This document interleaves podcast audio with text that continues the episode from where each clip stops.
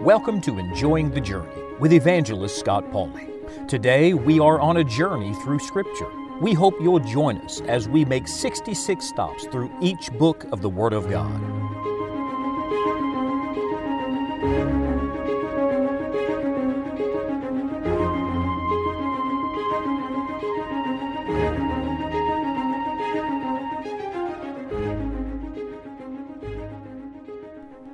2 Timothy chapter 3 verse 16 says that God's word is profitable for doctrine, for reproof, for correction, for instruction in righteousness. Now if you've been with us on our journey, you're going to say, but we're not in 2 Timothy yet, and you're right about that. I give you that verse because there's a beautiful order there. It's actually the order of the epistles found in our New Testament. Doctrine, reproof, correction, instruction. You remember that we began with Romans in Paul's letters, and Romans was basically doctrine. And then you come to Corinthians, and what is Corinthians? It's basically reproof. And now we've come to Galatians, and what is Galatians? Galatians is primarily correction. Now, Paul is correcting some perversion of the true gospel. I can't think of a book that speaks any more to the great need in churches and in Christianity today than the book of Galatians because there's so much perversion of truth. There's so many voices saying so many things. We need a, a, spiritual reset button, a return to the simplicity of the gospel, the simplicity that is in Jesus Christ. Now, this particular book was Martin Luther's favorite book for dealing with the Roman Catholic Church, and you'll find out why shortly. Now, Galatians has been called the Christian's Magna Carta, or Declaration of Independence. And it's powerful because it's all about the gospel of Jesus Christ.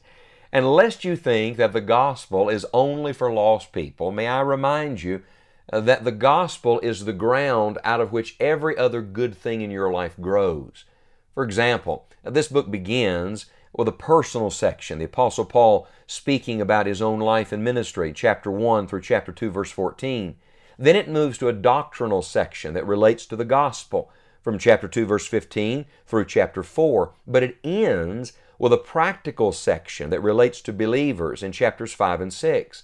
And he actually talks there about the fruit of the Spirit. I say again, every good thing, everything from God in your life grows out of the gospel. That's why the gospel should not only uh, be preached to lost people, but believers need to hear it again and again. Remember, Paul's writing to believers talking about the gospel. His whole life was consumed with the gospel of Christ. He was God's apostle. He actually begins this letter to the church in Galatia with these words Paul, an apostle, not of men, neither by man, but by Jesus Christ and God the Father, who raised him from the dead. What a powerful verse. Recently, as I read through the book of Galatians again, just devotionally, it dawned on me how many times the Apostle Paul made a point to say, This was not from men. This is not for men. You see, the gospel is all about God. It came from God, it's for God's glory. It points us to the Lord Jesus Christ and not to man. Paul had been saved by the gospel. He stood for the gospel. He was sent to preach the gospel. He even suffered for the gospel. He says in this verse, he, he bears in his body the marks of the Lord Jesus. Literally, the gospel marked him through persecution. And friend, I'm going to tell you, if you stand for the true, the pure gospel of Jesus Christ, it will mark you too. Someone's going to call you a bigot. Someone's going to say you're prejudiced, you're narrow minded. Oh, my friend, what you are is a person adhering to the truth. The great theme of the book of Galatians is this guarding the gospel of grace. We're in Galatians chapter 1, uh, verse 6 and verse 7. Paul says, I marvel that ye are so soon removed from him that called you into the grace of Christ unto another gospel, which is not another, but there be some that trouble you and would pervert the gospel of Christ. Let me tell you, that's the devil's chief goal. He's a deceiver. He wants to add a little error to truth, a little a mixture of poison with life. He wants to pervert the gospel of Christ. And Paul says, You've been removed from the, the pure gospel the grace of Christ to another gospel. And he uses this phrase, which is not another. He means by that it's not just another message of the same gospel, it's not just another application of the truth, it's totally different. Friend, it's either all Christ or it's a totally different gospel. It's either the message of grace or it is the message of law. You say, what's the difference in the two? Well, the law says do, but grace, the gospel, says done. The law says run, but it gives you no legs. The gospel says fly, and it gives you wings.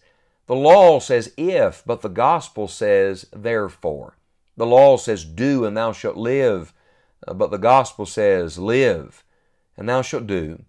The law says pay me what you owe me, but the gospel says I freely forgive you and give you all.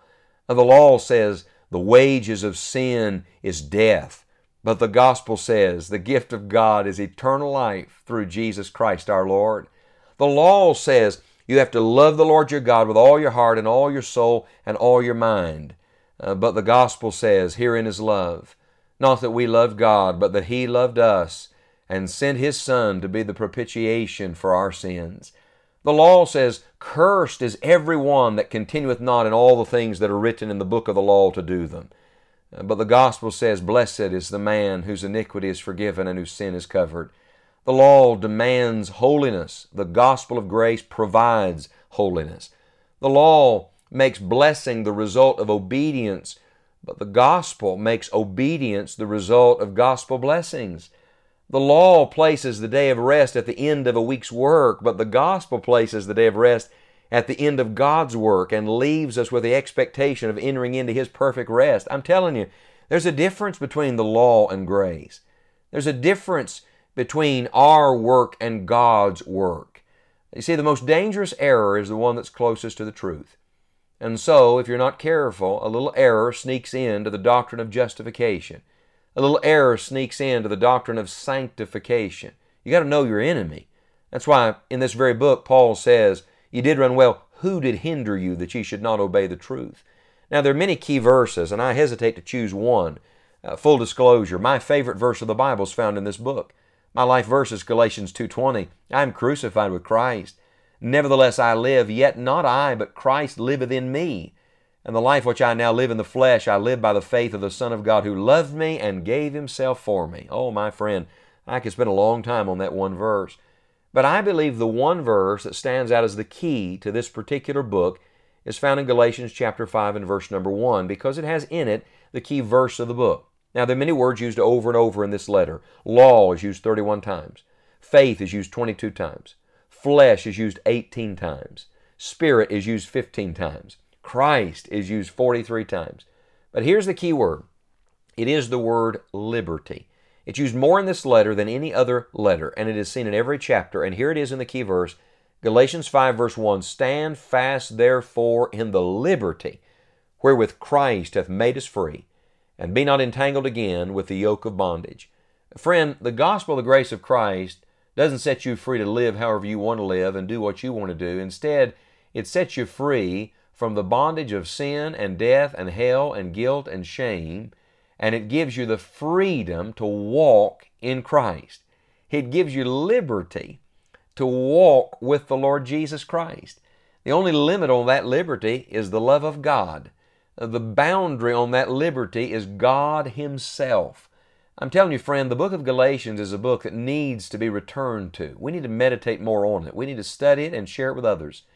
And so, with that in mind, I want to give you two simple challenges today. Number one, start to preach the gospel to yourself every day. every day, look in the mirror and say, You're a dirty, rotten sinner. You deserve hell, but Jesus died for you and rose from the dead, and you belong to Christ today. Preach the gospel to yourself. It'll keep lots of things in perspective in your own life and mind.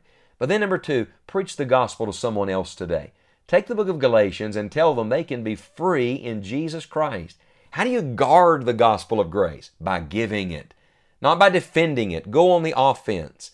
The best defense is a good offense. Unleash the power of the gospel in your own life and the lives of others today, and God will use it to draw people to Jesus Christ.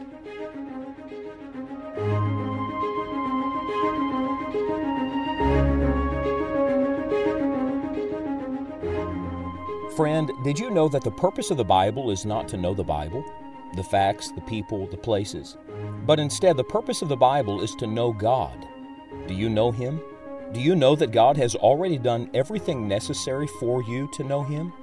Jesus Christ, God's Son, died on the cross and rose again from the dead to pay for your sin debt. It is our prayer that you will trust Jesus today. If you'd like additional help in your Christian life, be sure to visit our website, scottpauley.org. Among the many resources we have available, we're excited to make available to you a Journey Through Scripture daily Bible reading plan. This will be a tremendous help in our current study. Until next time, may God help you to enjoy the journey.